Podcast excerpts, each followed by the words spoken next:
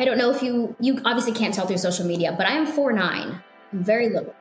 I compete at rooster weight. So I was one of one of the four women at my gym for a very long time and trying to take down one of the bigger guys was one of my biggest goals when I first started and when I finally did it, it wow, I I was the happiest person in the world.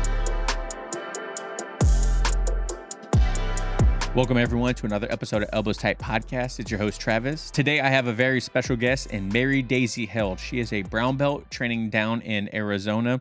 She's been doing jiu jitsu since 2015, came from the Muay Thai background and striking, and then got into jiu jitsu and has been falling in love with it ever since. She wrestled a little bit in high school with her and her husband back in junior, or sorry, junior high. They wrestled a little bit in junior high. And she's been doing jiu jitsu now since 2015 and absolutely loves it. She's a heavy competitor. She recently uh, became a mom with her first child. And we talk a lot about in this episode, uh, starting off with her at the beginning of her journey and how she got into jiu-jitsu. Then we kind of transition into training pregnant and the stigma around training pregnancy and during pregnancy and just her insight into everything and then we jump into more heavily into her competition mindset and how to prepare for competition and how she competes and how she's uh, looking at competing again now after having a child.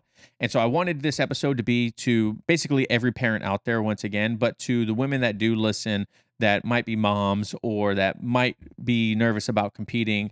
And Mary is four nine and is a rooster weight, so she's tiny. And so hearing her perspective on competing and everything like that was phenomenal. Lots of fun, a lot of laughs, great guest. Let me know what you guys think. Join Elbros Facebook community page. Check out everything down in the description below for all the sponsors. Don't forget to use Elbows Tight 25 for Jordan Theory's Preisinger or Jordan Preisinger's theory course. Jordan teaches jujitsu. Link is going to be down in the description below. And yeah, thank you guys so much for listening and watching at home. If you make it all the way to the EBI overtime, let me know what you guys think and we'll catch you later. Peace. All right, everyone. I have a very special guest today, another Arizonian. Is that how you say it? Would it be Arizonian, right? Arizona, we say Phoenician. Phoenician. Phoenician. so another another person from Arizona. Uh, you're like the third or fourth person from Arizona that uh, I've had on the show. The, it feels like the jiu-jitsu scene down in Arizona is like really getting huge down there. Has it always been that way? It's growing so quickly. Um, uh, actually, your your previous guest, Gustavo Dantas, was the um, black belt who gave my instructor his black belt. Oh wow! So yeah, small world. Yeah. Yeah, there's a uh, like I've I've interviewed like uh, Matthew Gillette, Michael Courier, um, and a couple other people, and I'm like I'm like man, like Jay Pages is down there. There's like a mm-hmm. whole bunch of like big name uh, people in Arizona, and like I mentioned before, my dad lives down in Arizona. I really want to go down there because I kind of want to like gym hop and like meet all these people that I've interviewed yeah. and uh, get to roll with them and stuff like that. I think jujitsu has such a, a great community to where you're able to do something like that and like it's I don't know. I, It'd be I think it'd be a, a really cool. Did you originally start jujitsu in Arizona or did you start somewhere else? Um, I started in Arizona. Um, but if you do ever make it out here, eh, we have a ton of gyms very close to each other. Like Gustavo Dantas' gym is a stone throw away from my gym, and then Jay Pages is just a couple miles uh, south. So you would you definitely enjoy it. Yeah. Yeah. So how how's competition like the competition scene down there with so many gyms? I'm like San Diego. Obviously, you can compete almost every weekend if you wanted to. Is it kind of the same down there? Um, we have a lot of tournaments out here. AZBJJ is a big one that we we do typically. Um, they, I think, have about four to six tournaments a year. Um, we try to hit those every time they come around. And then we have several like um, uh, AGF, Nagas, um, grappling industries type of tournaments that um, you know sometimes we do, but I think the biggest uh, following that uh, that ha- the biggest tournament that has a following is AZBJJ. Gotcha. So let's go ahead and, and uh, just jump in a little bit of who you are first. So you recently had uh, a baby. Congratulations on that. It's a it's a journey all in itself, and there's lots of parallels, as you I'm sure you can tell with jujitsu. But you're also uh, a brown belt. You've been training for many years, competed quite a bit. Uh, what what's something that you know you would also like to bring light to that most people might not think of when they think of you? Um, I think most people think of me as a, a competitor, but I'm also a coach. I, uh, I teach the 6:30 classes at my academy, and I also run the kids program as well. So, um, you know, if anyone's ever interested, I think the 6:30 classes are great for beginners. Um, a lot of the times we have um, evening classes, and when a new beginner wants to come into the evening classes, it's just full of you know the competitors, and they don't really get much one-on-one. Um, so if anyone is interested in getting um, you know some some lessons that are with a smaller group, uh, come into my 6:30 class. Yeah. And that you said that was 6:30 a.m. 6:30 a.m. Yes. Yeah, man, I, I, wish we had like a 6:30 a.m. I tell my wife all the time if if we had like a morning class in my academy, I would switch my work schedule around to be able to make it to that because it's kind of like working out. If you can get it done first thing in the morning, then you don't have to worry about it the rest of the yeah, day. You feel great too. It's a great way to start your day. Yeah, yeah. So let, let's go into how you got into jujitsu. What what initially drew you to jujitsu, and how long have you been doing it? Um, I started jujitsu in 2015. And um, so I wrestled a little bit in junior high and high school. That's where I met my husband. And uh, we were wrestling right before his deployment. And I took him down, and then he like guillotined me and like armbarred me. And I'm like, what is this witchcraft? what is this? And he's like, oh, it's jujitsu. And I'm like, okay, cool. So that kind of just stuck in my head he deployed and then I secretly trained jujitsu just so when he would get back, I can kind of do the same things. That's funny. So, um, what was it like wrestling uh, uh, in junior high as a female? Um, it started off as a joke. Me and some two friends were like, "Hey, let's just join the wrestling team. See, you know, see what it's like." We're not really cheerleader types.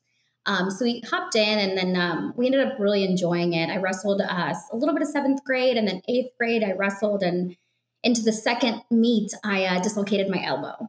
Ooh. So that was the end of my middle school career. Yeah. Yeah. How, how, mm-hmm. uh, uh, so you started in 2015. Mm-hmm. Uh, what was that final uh, catalyst to start your journey?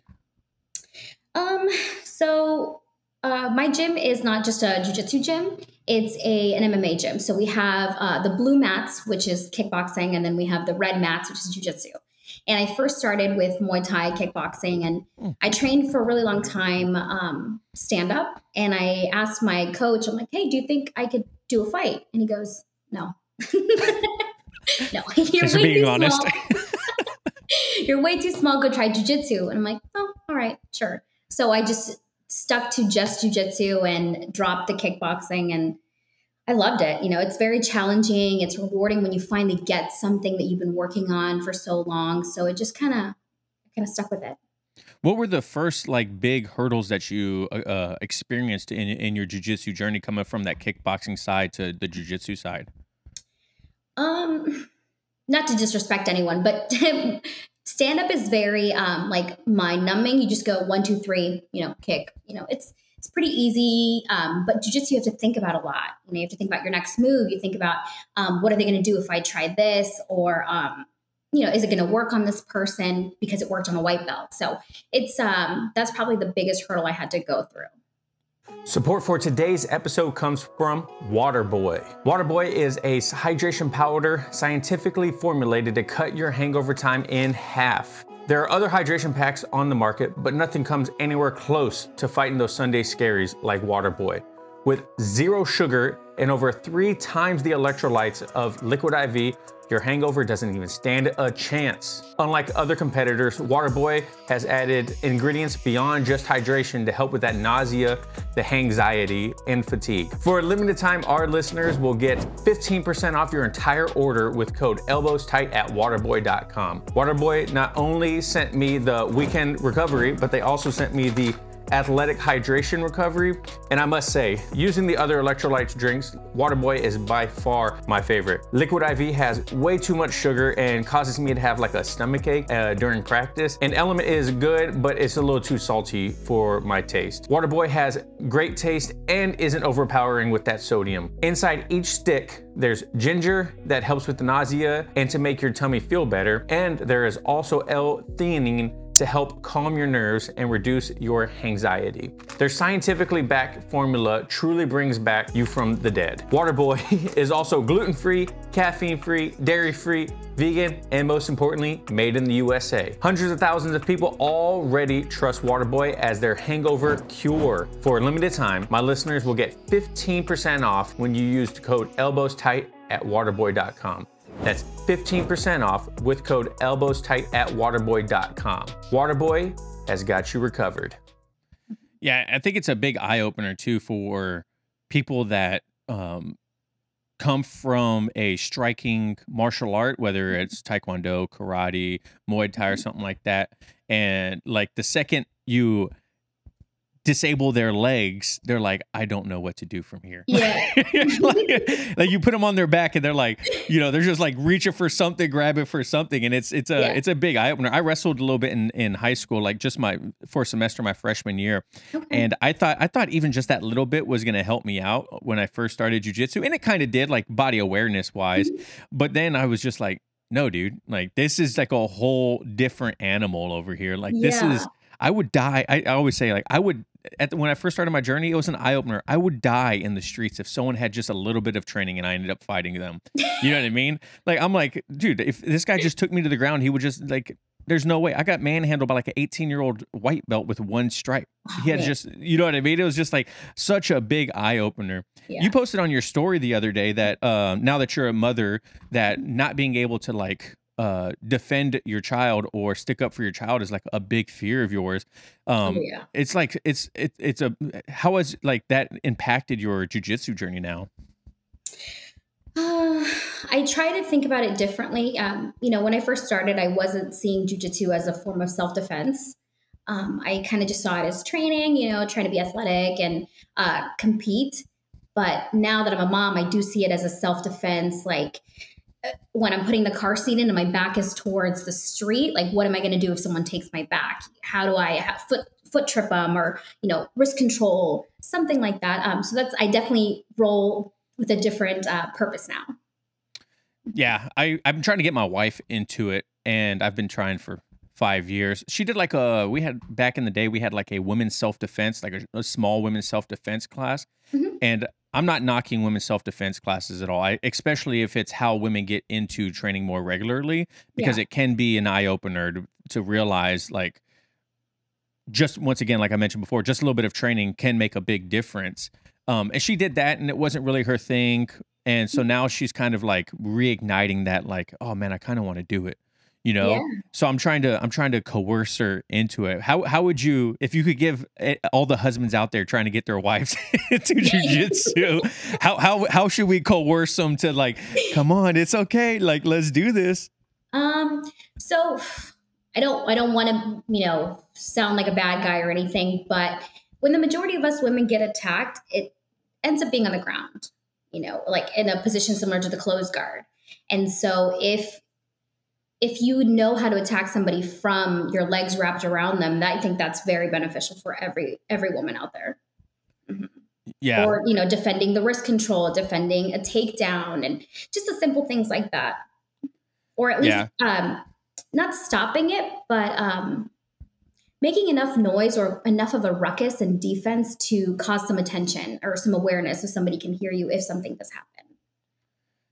Yeah, that's that's something I'm like trying to show my wife is like, uh, I, have been like just showing her he- things here and there, like, hey, this is how like if someone were to like go in to take you down, this is a guillotine. Like, yeah. what you're gonna do is you're gonna do this, like just something super simple. She tried to my my oldest son, he's 15, he's like taller than I am already. Uh, but she, the other day he came downstairs. She's like, "Hey, let me show you something that Travis just showed me." And uh, and he she tries to do a guillotine on him. He's like, I have no idea what you're trying to do right now, mom. And he trains also. You know. I was like, you just gotta you got a little bit more practice. One time of me yeah. showing you, is it gonna is it gonna do it justice? You know what I mean? And uh, it I mean that's something that I honestly really enjoy about jujitsu is that there's not that instant gratification. You really really have to work hard for oh, yeah. you, like you mentioned earlier, for you to be able to uh, achieve even just like sometimes the smallest goals can mm-hmm. can really impact your journey. What was what was your first big victory in your jujitsu journey? Hmm. So I don't know if you you obviously can't tell through social media, but I am four nine. Oh wow, very short. I compete at rooster weight, so I was one of one of the four women at my gym for a very long time, and trying to take down one of the bigger guys um, was one of my biggest goals when I first started. And when I finally did it, it wow, I I was a happy I I, I was the happiest person in the world. you know, you said they're like, I did it. That's right. I, I told you. yeah. Where's my gold medal? yeah.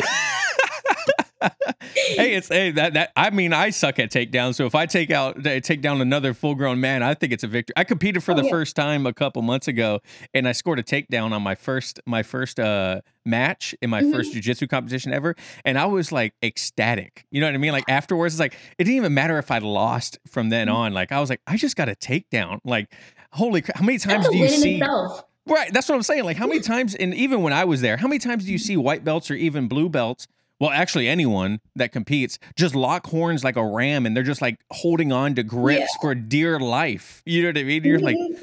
dude, one of you guys have got to do something. Like, this is yeah. so, it's three and a half minutes of standing and pushing each other back and forth. Uh, when, at, how, how soon uh, after you started jiu jitsu did you start competing? Um,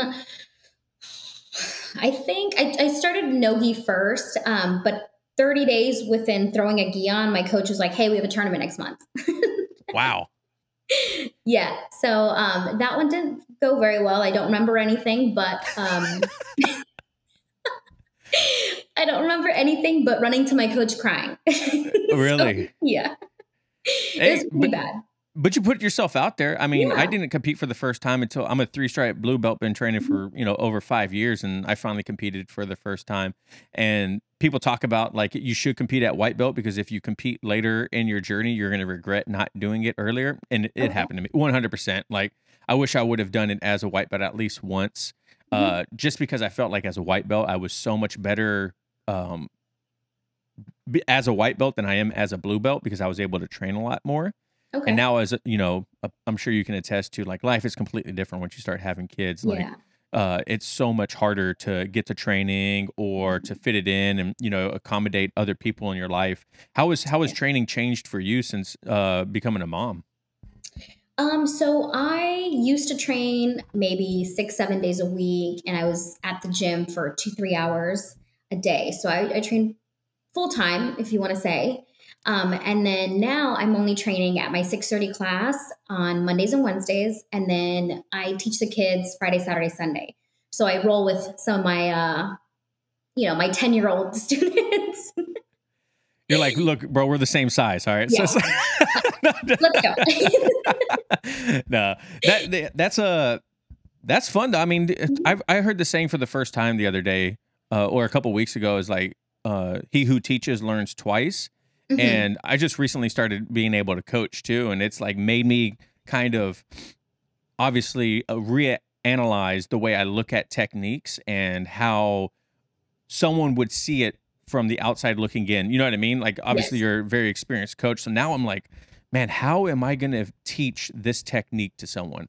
Like, yeah. how do I make it digestible to where you know, we all see it out there, you know, 45 steps for someone trying to teach a single technique. And by the end of it, everyone's eye glazed over, taking a nap. You know what I mean? How, how do you, how do you coach as, as someone that's been so experienced, especially with kids? Cause kids are a whole different animal. Oh yeah. Well, first off, congratulations thank you, on thank coaching. You. Yeah. It's, it's, it's a big step. So congrats. Um, so I find that I teach the kid teaching the kids is a little bit easier than teaching adults, um, mm. just because with kids you can like knee on belly. I call it Spider Man stance, oh. or um, uh, when you're trying to search for a cross collar choke, making a rainbow over their head. You know, these are things that I feel comfortable telling a, a, a kid. Then an adult, I'm like, okay, go over the head with your arm. Um, and uh, there's something that my coach once told me. He said, "You don't know a move unless you can teach it." Mm. Yeah, and so I find that with the, the younger kids, I just give them the the bread and the um the bread and butter, right? Oh, not bread and butter. I'm sorry, the the meat and potatoes. I give them the meat and potatoes, and then when I go and teach the adults the next day, I give them a little bit more details to to whatever I just taught the kids. I mean, I think that that helps me a lot uh, understand the move a little bit better too. Do you how do you study coaching or do you like for technique in class or um like how how do you prepare for class? Um, so because we compete pretty often, I take a look at, you know, the footage of what the students do. Um, I take a lot of what um, they did great on and sharp keep sharpening those tools or challenging those uh, those moves. And then I take a look at what they do need work on. Um, and then we kind of focus on that for a couple of weeks and we put it into like specifics training where we just drill starting in that position and then resetting in that same position just to see what um, what different options they have. So you know for mount instead of arms up arms down or what happens when you trap and roll or um, you know when you push to single leg x. So we give them different options um, from that one position. Do you guys have you uh, heard of like the ecological approach when it comes to coaching? It's it's big with like Greg Souders, Josh McKinney. There's a BJJ mental model, so it's kind of like what you just mentioned. It was Okay. more along the lines of like it's kind of like a they say games, but really it's just Mhm. like situational uh sparring or task oriented sparring to where Mhm. it's like hey so someone's going to be in mount now i want you to get to single leg x you know and then you just tell them that and then however they get there then they're automatically uh developing these skills and these problem solvings without you necessarily having to say hey step a is so we're going to frame on the Yeah. hips you know you're going to bridge and you know throw the leg over. Have have you, is that something that you uh kind of do now that you hear about it or is it more the Yes, tradition? definitely. yeah. Definitely Mhm. how how has how has coaching changed since you first started coaching to now then? Um, I definitely didn't take it as serious as I should have when I first started.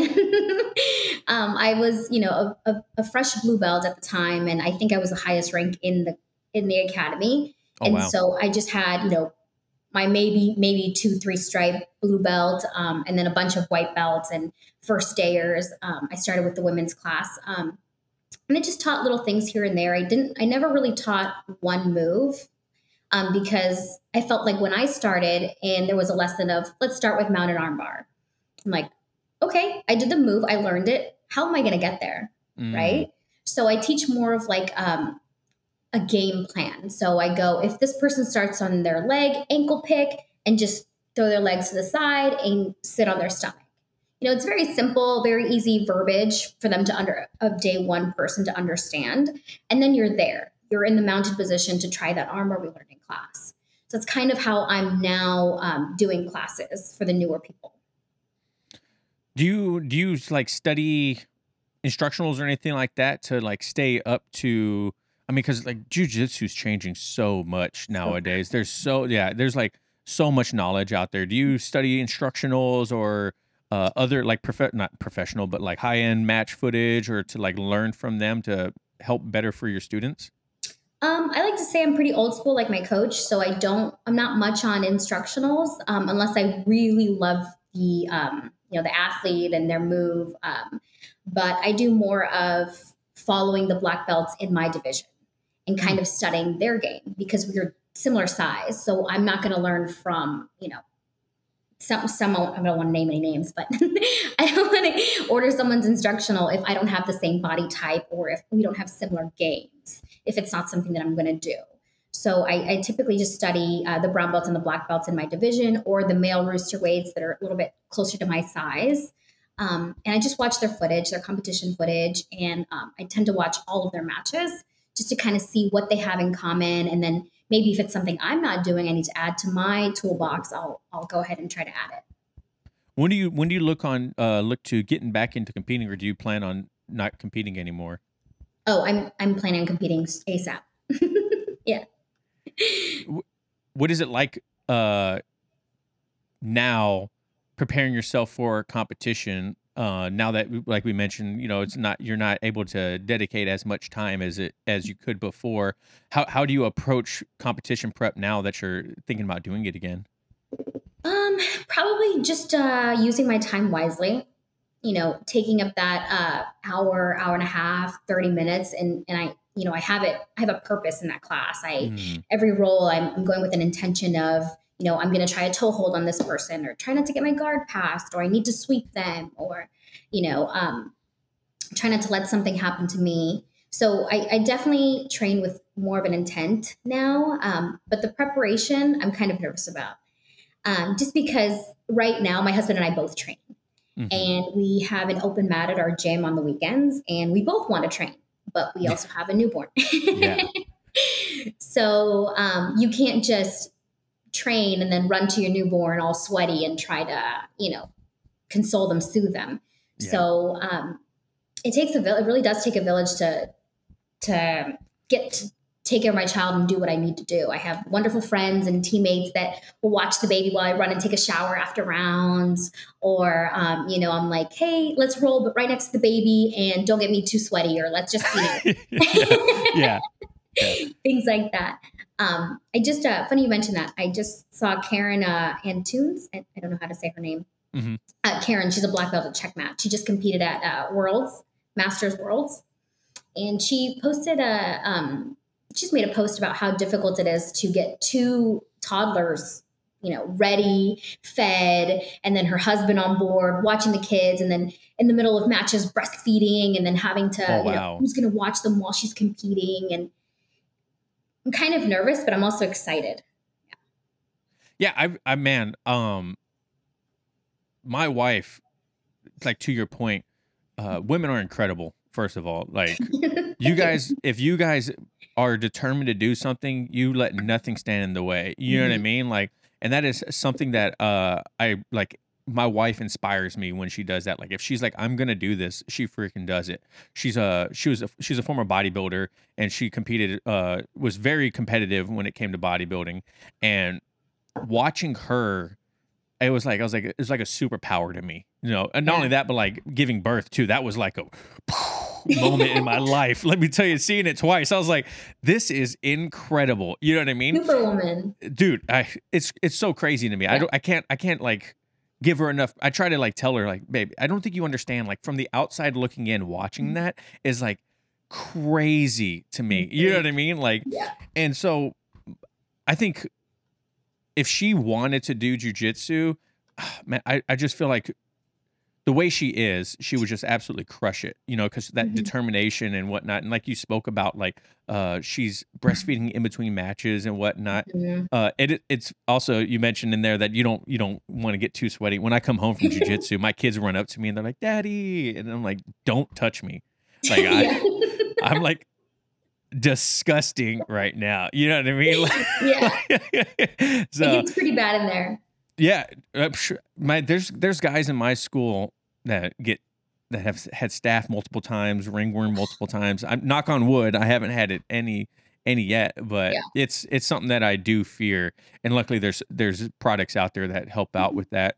Uh, how how do you recover from jujitsu after after training and whatnot? Like, what what does your post jujitsu class look like? Um, so we typically every Wednesday, grateful shout out to Shannon. Uh, after class on Wednesdays, she leads this uh, stretching circle. Oh. So um, she kind of just takes us within five ten minutes of stretching a certain limb um, or body part, and then I kind of take that and then I go home and I do it, you know, Thursday, Friday, Saturday, until she gives us a new routine the next Wednesday. so um, I kind of I do a lot of stretching after a lot of mobility work. Um, try to stay hydrated. Um, it's disgusting how much sweat we lose. So drinking electrolytes every day, and plus, you know, breastfeeding takes it out of you. So drinking a lot of uh, electrolytes and staying hydrated is very important. Um, I'm not going to lie and say that I'm the healthiest uh, person in the world because sometimes being a mom, you just want to grab something quick.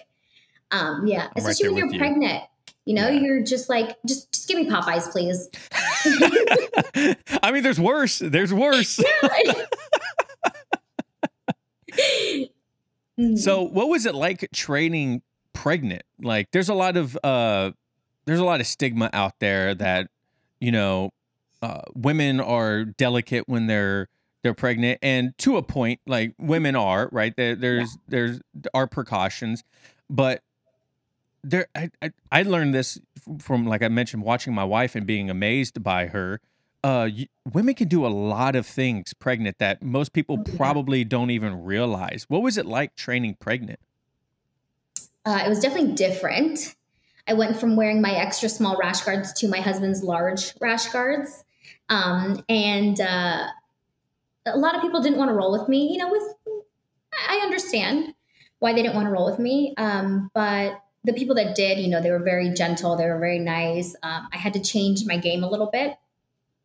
I feel like um, I'm, I'm more of a smash passer. I'll wrestle you down and grind my head into your chest and um, kind of play a little dirty. And I went from that to guard playing, you know, something gentle and sweeps here and there. Um, uh, no more takedowns. Um, so I definitely just changed it a little bit. I couldn't take any more anyone's back anymore. Um, I had to get into the leg entanglement game a little bit. Um, but yeah, that's probably the only thing I changed. have you have you still are you still doing some of those things now post pregnancy, postpartum? Yes, yes, definitely. Um, I uh, I had to have an uh, an emergency C section, so I um, it took me a little bit longer to recover. Mm. Um, so I'm definitely not doing any takedowns right now. Um, guard is a little difficult because of the core, you know, the yeah. core strength that it takes. Um, so I'm doing a lot of 50 50, um, a lot of uh, closed guard, just submissions from the closed guard. Um, so yeah, it's a little different. What was that? What was that first class like back on the mats after everything? Um, I was definitely nervous, uh, only because I did have the C section. I didn't want to overdo it, and um, my husband's going to listen to this, but um, sorry, sorry. Um, I went back to teaching after three weeks, oh, and wow. my doctor was like, "You need to stay off the mats for about four to six months." I'm like, "Yeah, right. Yeah. Good luck." Yeah. No thanks. Um, so I went back to teaching three weeks, and for the kids, I have their warm ups. We practice handstands going across the mat, and uh, I'm like, I wonder if I could still do it. So I go ahead and do it, and I tore some stitches. Oh no, it was terrible. Yeah, so I had to go back to being in the bed and not being able to get up, not being able to train. Um, so then hopping back into my first, my second class um, was a little bit scary, but you know we went, we went and got through it. I have a lot of help. Um, I have assistant coaches now in my classes, so that way, um, you know, I don't overdo it. Or if there's certain moves that I'm planning on teaching that I can't do, I call them, they show up, and they help me. One thing you mentioned earlier is now that you're back and with so little time is about training with intention.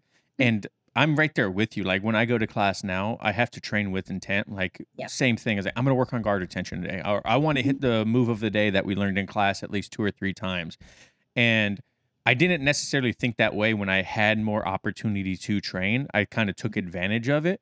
Mm-hmm. And so it I just find it funny how we don't think about train well, we do think about training with intention, but we don't take full advantage of it until it's necessary like 100% necessary you know yeah. what i mean like if i were to take if i were to go back in class and train with the amount of intent i do now four or five times a week, I, I would just I couldn't even imagine the amount of progression I would have. Do you ever like think about that now that you know you're like you mentioned you're much more intentful with everything? Mm, oh, definitely. And it's one of those you don't really know what you have until it's gone.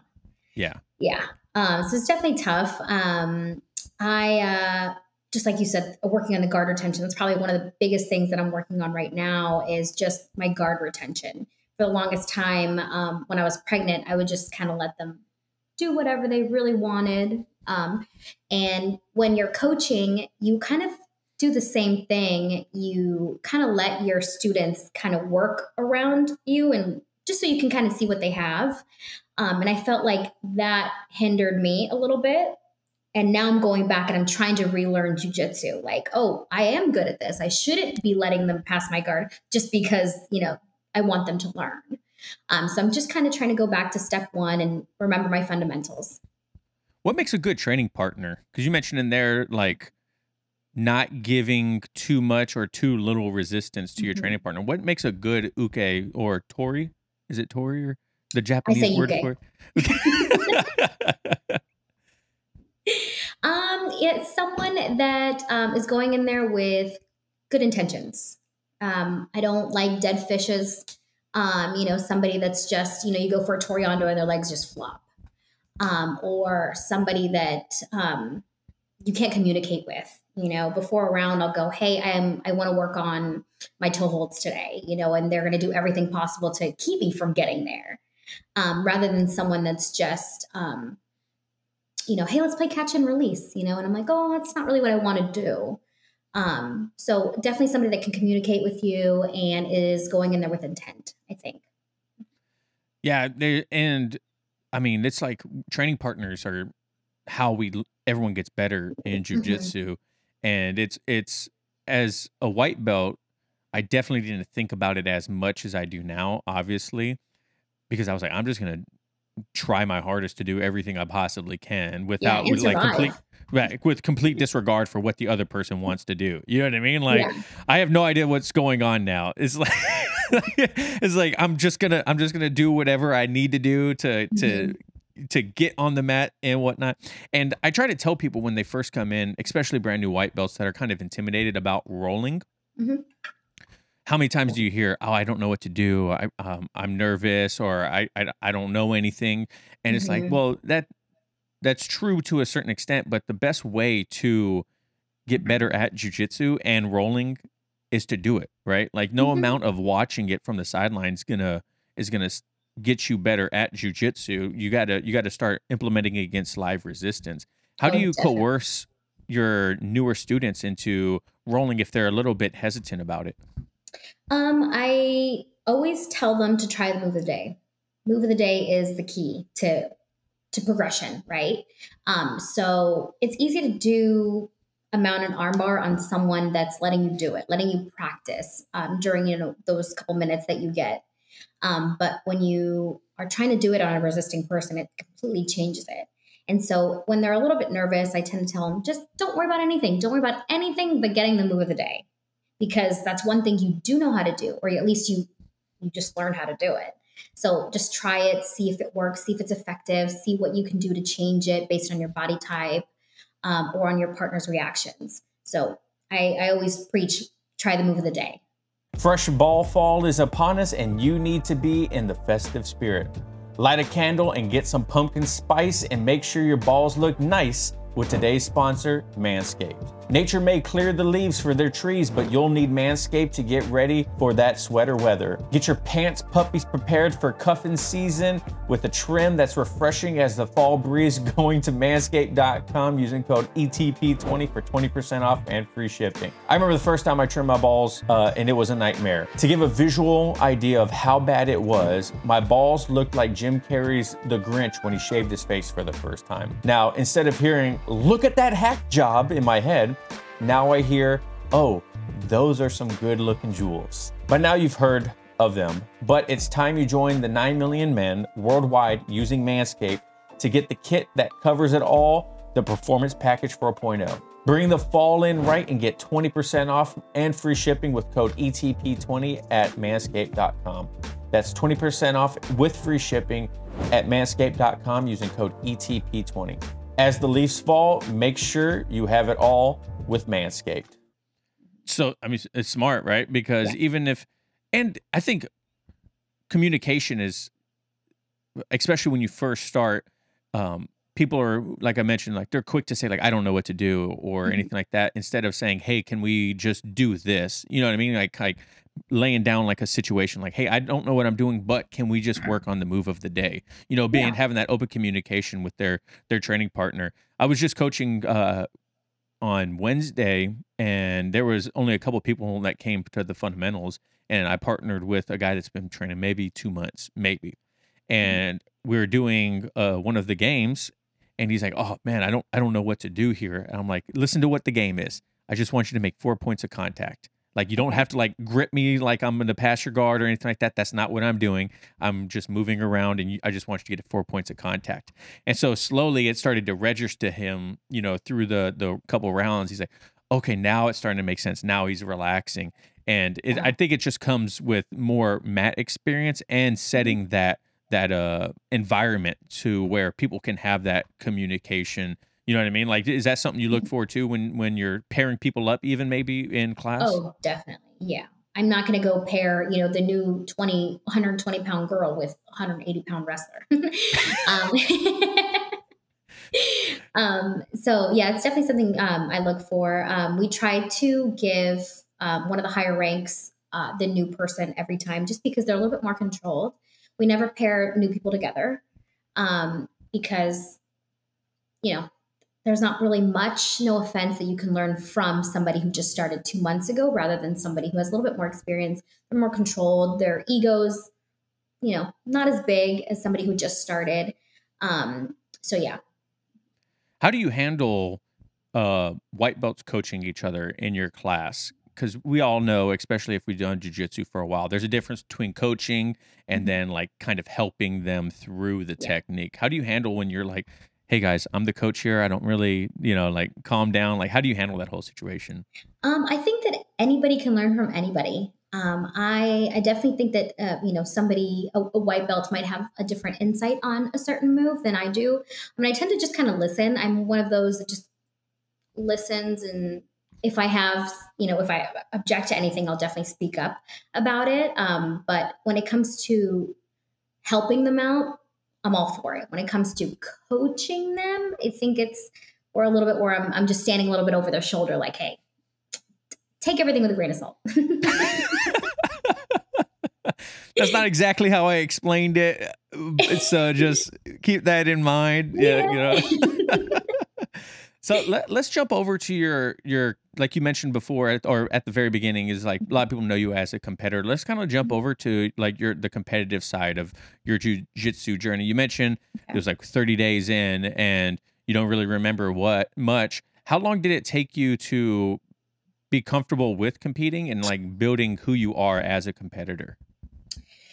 I think my second tournament you know the first one i it definitely motivated me. And like let's not let that happen ever again. I don't like that feeling of crying and uh, you know feeling defeated after i've worked so hard for something that i really wanted. Um, so i went full force and just trained a lot. I used to own my own business back in the day so i trained whenever i wanted. Um, so I would just go in from the 11 and 12 o'clock classes, one o'clock class, and I'd come in for the five and six in the evening. Um, so I was there uh, training with a little bit of a purpose. You know, I was very hungry. I was asking many, many questions. And um, I worked my way to, you know, just competing at a Naga, a local Naga event. I did no gi and gi. And um, I just focused on, I love my closed guard. Closed guard, I think, is king. it's my probably my favorite guard. Um, so I just tried to uh, work my closed guard, and uh, I ended up winning the tournament. Yeah, or my division. Mm-hmm. And that was as a white belt in your, your second, mm-hmm. yeah. Um, so through your your white belt journey, how how did your your game plan kind of change and deviate? Did you as you started learning new skills and mm-hmm. more about yourself? Um, well, because I have a little bit of that wrestling background, I was very um what my coach calls very bleh right? Where you just kind of want to bulldoze everybody and run them over and squish them and control them. Blasting doubles, blasting. Yeah, exactly. so I went from doing that in my early white belt days to finding a guard I really like. You know, like the closed guard is a very controlling position. Um, to you know, I'm like, okay, if it opens up, let me try Spider or De La Riva. You know, I went from trying to just be this mean, heavy, grimy player to flowing a little bit more like water through the guards. Trying to trying to build that little bit more of like uh elegance, I guess you could say. Because yeah. there's some competitors out there that watching them compete, like Andre Galvao, like if you watch like someone that's been competing for, you know, longer than I've been alive, it feels like. Uh like there's like a beautifulness to it. Uh oh, Nicholas yeah. You know what I mean? Like mm-hmm. all these people, I'm like watching them like dude, these guys are at the highest level, competing against the highest level people, mm-hmm. and like they just look fluid. You know what I mean? You're like, holy crap, these guys look great.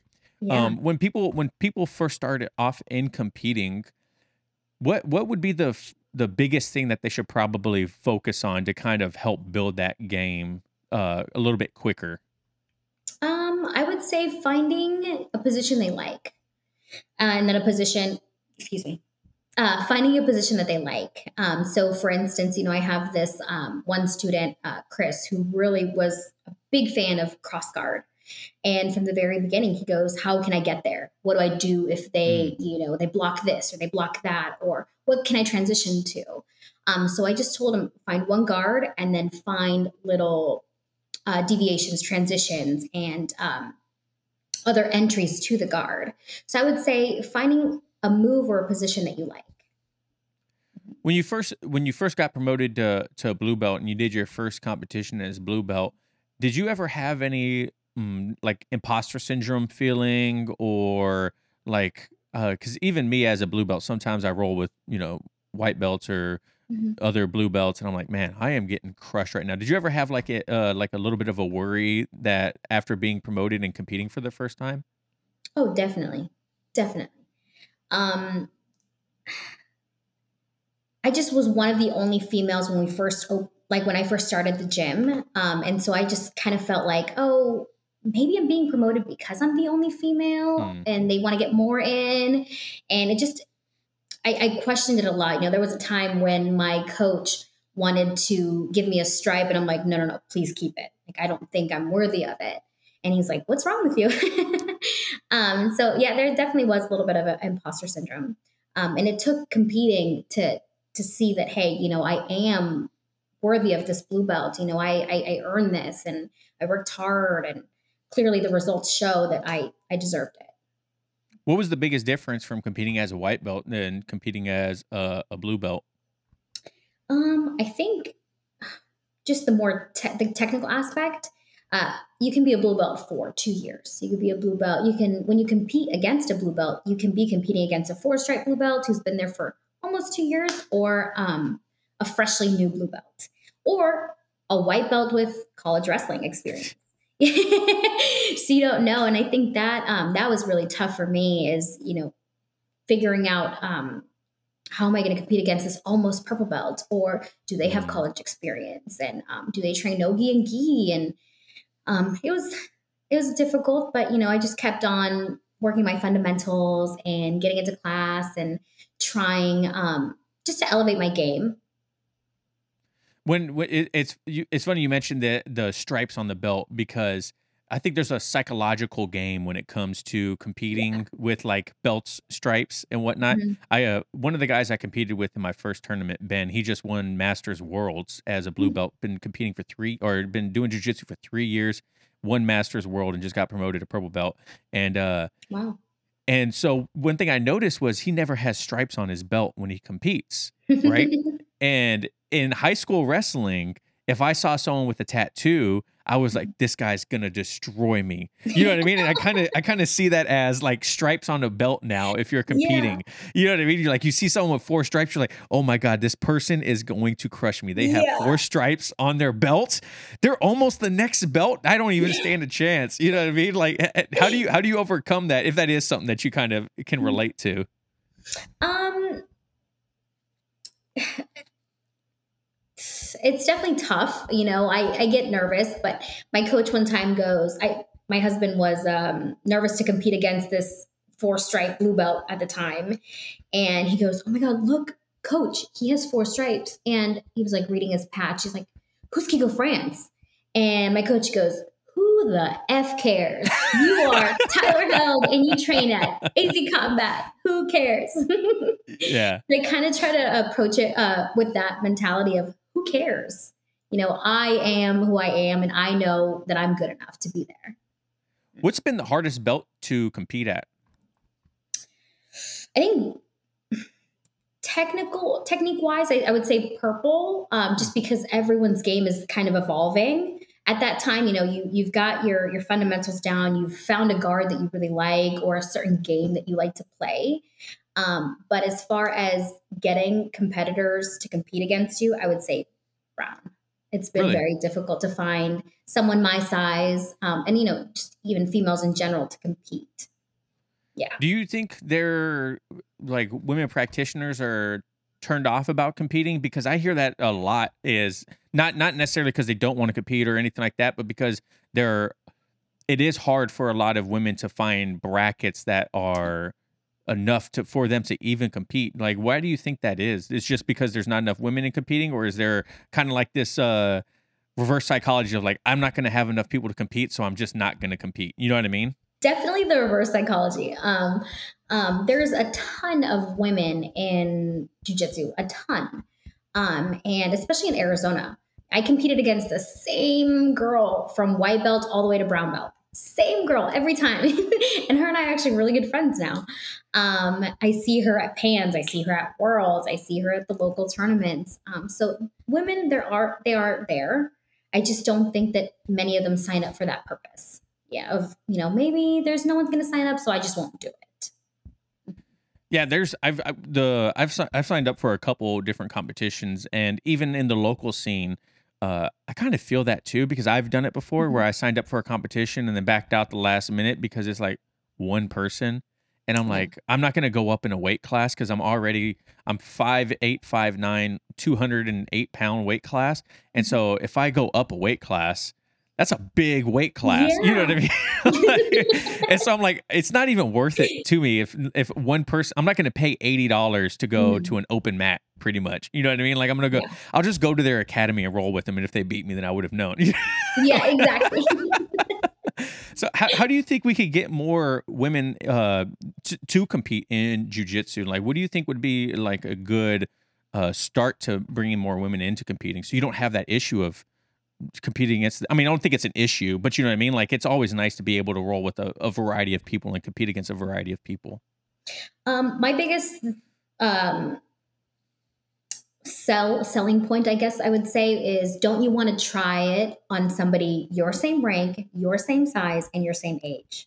Like don't you want to see if this works or if it's foo-foo you know? Um that's probably how i get most women to sign up you know and um Arizona, we have a Copa Bella tournament that's actually ran by Gustavo Dantas every hmm. year in April. And uh, my academy is a two time champion of that tournament um, because we have a humongous women's team. Um, really? they're all, yeah, That's cool. very large women's team, um, white belt all the way to brown belt. And uh, we, we push each other a lot. You know, we um, push each other towards greatness and we hold each other accountable. And we're like, hey, I thought you said you wanted to compete. Tournament's coming up um, challenge yourself, go out there, have fun, and you know, just remind them this is for fun. It's not for you know, you're not winning the world. It's just it's just for fun to test out what you know, and then just to see if it works. Really. Yeah, that that was the biggest uh, eye opener for me competing for the first time. Is mm-hmm. I was nervous because I was like, you know, no one wants to get exposed as, you know, like yeah. a, a, fake blue belt or something like that. And I wasn't necessarily because I've been a blue belt, you know, three quarters of the time I've been doing jujitsu. And so I wasn't necessarily nervous about getting exposed as someone, but uh, you know, there's like, like you mentioned, there's people out there that you're like, how are you even a blue belt, dude? Like, what are you doing? You should yeah. like you, like go go to the next rank. Like you I got it. You're good. Yeah. Um but I was surprised on how good I did myself. You know what I mean? I was like, mm-hmm. man, like I that was like a reassurance for me that the blue belt around my waist is I mean, I'm not as good as I want to be, but I definitely feel much better now at my rank. And psychologically, it was it was super cool seeing I, I lost. I won one, lost two, lost one by submission, and lost one by points. Uh, but it was more of a gas tank thing. I was, I was dead. Like, I was absolutely dead. But it was, it was a, it was a good feeling knowing, and mm-hmm. like, I'm definitely blue belt material, higher yeah. blue belt material. But when it comes to your your gas tank in in competition, it is a whole different animal. How do you prepare yourself for like competing when it comes to your endurance and conditioning? Um, well, our academy has a great uh, structured training like week. I think I love the way our our academy has set it has it set up. Monday through Wednesday, we teach a lesson. You know, we start on Monday, add some details Tuesday, Wednesday, and then Thursday we have a specifics or situational drilling day. Um, so we just drill you know, mount, getting out of mount, getting out of uh, the back, um, you know, attacking um, the front headlock choke or some, you know, some situational sparring Thursday. And then we have our competition class on Fridays.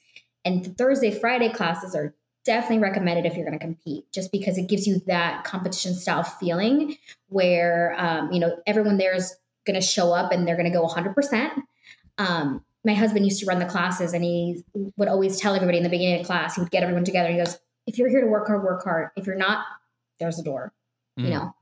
Um, and so you're going in there with this feeling of like, oh my God, I'm already nervous. This person's trying to rip my head off. It's not just kind of, you know, chill like a Monday class where you're just like chit chatting about your weekend and kind of flowing through the roles and talking.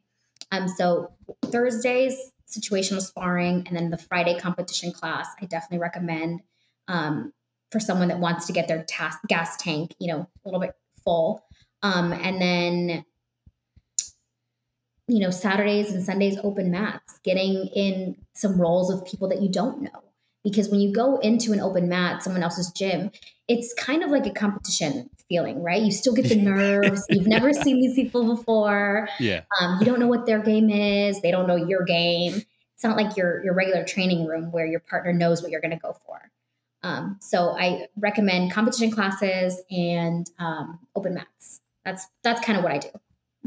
Man, it, it's funny you mentioned that because it, I I've noticed too when I go to my friends' academies mm-hmm. or mm-hmm. my friends come to my academy, if they're a colored belt, it's it's like sharks in the water. They're like, oh, "Who yeah. is this person? who, who are we gonna?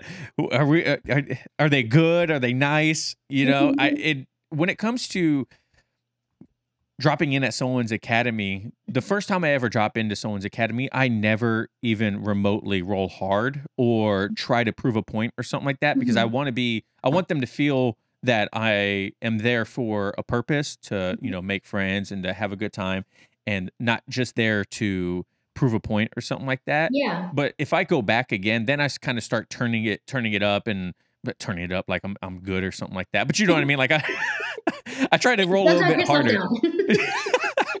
how, how, do you approach dropping in at other academies, especially as a, mm-hmm. a brown belt? I mean, you're up there. People are going to see that brown belt and automatically have this idea in their head about how good you should be and whatnot. Yeah. Um, well, I definitely don't ever take my A game to open mats. uh, my coach would disown me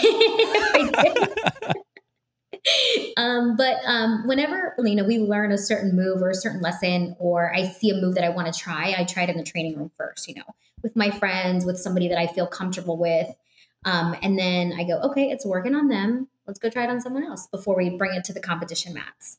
So then you take it to an open mat, and you know, again, they don't know your game. You don't know their game, and so you kind of get to try it and see different uh, defenses um, for your certain move, and then like you said, we start turning it up a notch. Yeah. When it comes to competition day, do you does your husband corner you or is it your actual coach like or do you even like I know there's some people out there don't even like coaches coaching them. How, do you have your husband or your actual coach coaching you or do you like no one out there? Um Oh, I've had both of them. Uh, whenever we go out of town, it's always my husband. You know, I always have my husband in my corner. Um, I love him so much. He's always been there for me since day one. He will forfeit tournaments just so I can compete. He's so sweet. Um, but it's typically if it's going to be in state, it's definitely my my head instructor. I mean, my, my husband's on the sidelines, of course, trying to yell as well. Yell. um, how do you how do you like being coached when it when you're in competition? Do you want to hear step by step movement, time code? Just encouragement? What what do you prefer when it comes to on the competition mat being coached? Lots of words of encouragement. Um and you know if i if i don't see something which I, I i don't know everything right? And my coach sees something you know way before i do i i love it when he tells me ahead of time. Or when i'm in a certain position and he goes you know what to do there? And i'm like i do know what to do there you know, or uh, when he goes, uh, you know, you're in your guard. This is, you know, this is where you want to be. This is your spot. I'm like, this is my spot. You know, I get a little bit of, you know, encouragement and some confidence because it is scary being on the competition mats. And for those people that don't like to be coached, you know, everyone's different, but I, I definitely need it. Um, and I love it. Do you, do you have your coach warming, warming you up, telling you what to do before mat or before you step on the mats? Like, what is it like pre pre stepping on the mat? Um, it's actually typically just my husband. Um, my coach is all over the place with other competitors. Oh, gotcha. um, and he tends to make his rounds, you know, whenever he finds me. But um, having my husband there to remind me who I am, what I'm capable of, and that um, I deserve to be there really helps. I need to get my wife in in, in jiu-jitsu. You're like, yeah. I'm like so jealous right now. I'm like, in my head, like, I want that. Like, me and my wife have been together for almost a decade. We've been married for coming up on four years. And oh, uh, mm-hmm. thank you. And it's, mm-hmm. I, what's the way you praise your husband I absolutely love because I feel the same way about my wife mm-hmm. and I just want that I mean I kind of want that like you know just sitting there like you know who you are you got this like exactly. that's that's great and it comes from someone that truly believes it and loves you so I'm, mm-hmm. I'm sure it has to have a whole different feeling to it too than outside oh, yeah. of your coach mm-hmm. Definitely yeah. you should bring her in yeah. yeah so well Mary uh, I like to end every conversation with uh, if you could give one piece of advice to a brand new white belt, uh, mm-hmm. what would it be? Consistency is key. Consistency is key. And then if it scares you, try it. If it challenges you, try it. Um, and then just don't give up. There's going to be some tough days on the mats, whether it's physically or mentally, um, emotionally. You know, some days you cry, some days you puke, some days you bleed. Some days you're really happy and you know you're proud of yourself for accomplishing something but stay with it stick with it and um, yeah consistency is key. You're you're gonna get a huge reward at the end. What does consistency look like to you though? Um going on the days where you don't want to you know if it's your body telling you you know maybe you shouldn't go don't go but if it's your mind telling you, you know, Michaela really, you know, submitted me last time and you know, I'm scared to go back, you know, it's, I just threw my friend's name out there. I'm sorry. Been listening is like, why she call me out? Days. I've had those days, you know. I'm like, damn, my friend really got me that time. I don't know if I want to go back, you know, kind of hurt me a little bit, my ego. But then I'm like, no, you know, I should go back. I should challenge myself and I need to to work through it. Um, and uh, I don't mean going three hours a day, you know, every other day. You know, I mean like if you only have an hour a day, go an hour a day. Make sure you also go the next day for an hour and try to stick with that same routine. Don't try to squeeze four hours in one day and then not go for mm. the rest of mm. the week. Um, so just kind of sticking to it with however much time you have. Yeah, that's great because I definitely think people, some people out there might see the four hours for one day at as, and doing it every week as yeah. as ben it is beneficial but i definitely mm-hmm. think the more time you can be on the mats the the better in in succession right like yeah. you mentioned like the more the more consecutive days in a row the better being there for three weeks straight you know and then taking two weeks off then coming for a week and then taking a week off like mm-hmm. That, that's that's not gonna that's not gonna help you nearly as much as showing up with intent day after day and then really getting in there. So I think it's okay. a great, great tip. Uh, if people want to follow you, where where's the best place that they can follow you and, and see your journey and and you jumping back into competing? I can't wait to see that. Yeah, thank you, thank you. I'm I'm trying to compete probably by January. Uh, we have a tournament January, February, and I think that's going to be my my next goal. Um, I only have an Instagram. I don't have Facebook, TikTok, or any of that stuff. Um, I just have Instagram at uh, Mary Daizy Held mm-hmm. or Mary Daizy held or Mary Daizy BJJ. I don't even know. I'll, I'll, have I'll be sure to have it the proper link okay. down in the description if people know. want to follow her. So, but Mary, I just want to thank you so much for coming on the show today. This was a phenomenal conversation. Uh, I try to pick your brain as much as possible and, and, everything you came out of your your answers was golden i just want to thank you for for spending the time today and and uh going all the way to your office to to have a quiet yeah. space thank you so much no thank you so much for having me this was fun and uh hopefully we can do it again yeah, absolutely. So thank you guys uh, so much for listening and watching at home. If you guys want to go follow Mary, everything's gonna be down in the description below. Check out the the links down below for all the sponsors. And uh, guys, thank you so much. If you made it all the way, let me know. And uh, remember, no oil checks here. Peace, guys. Bye.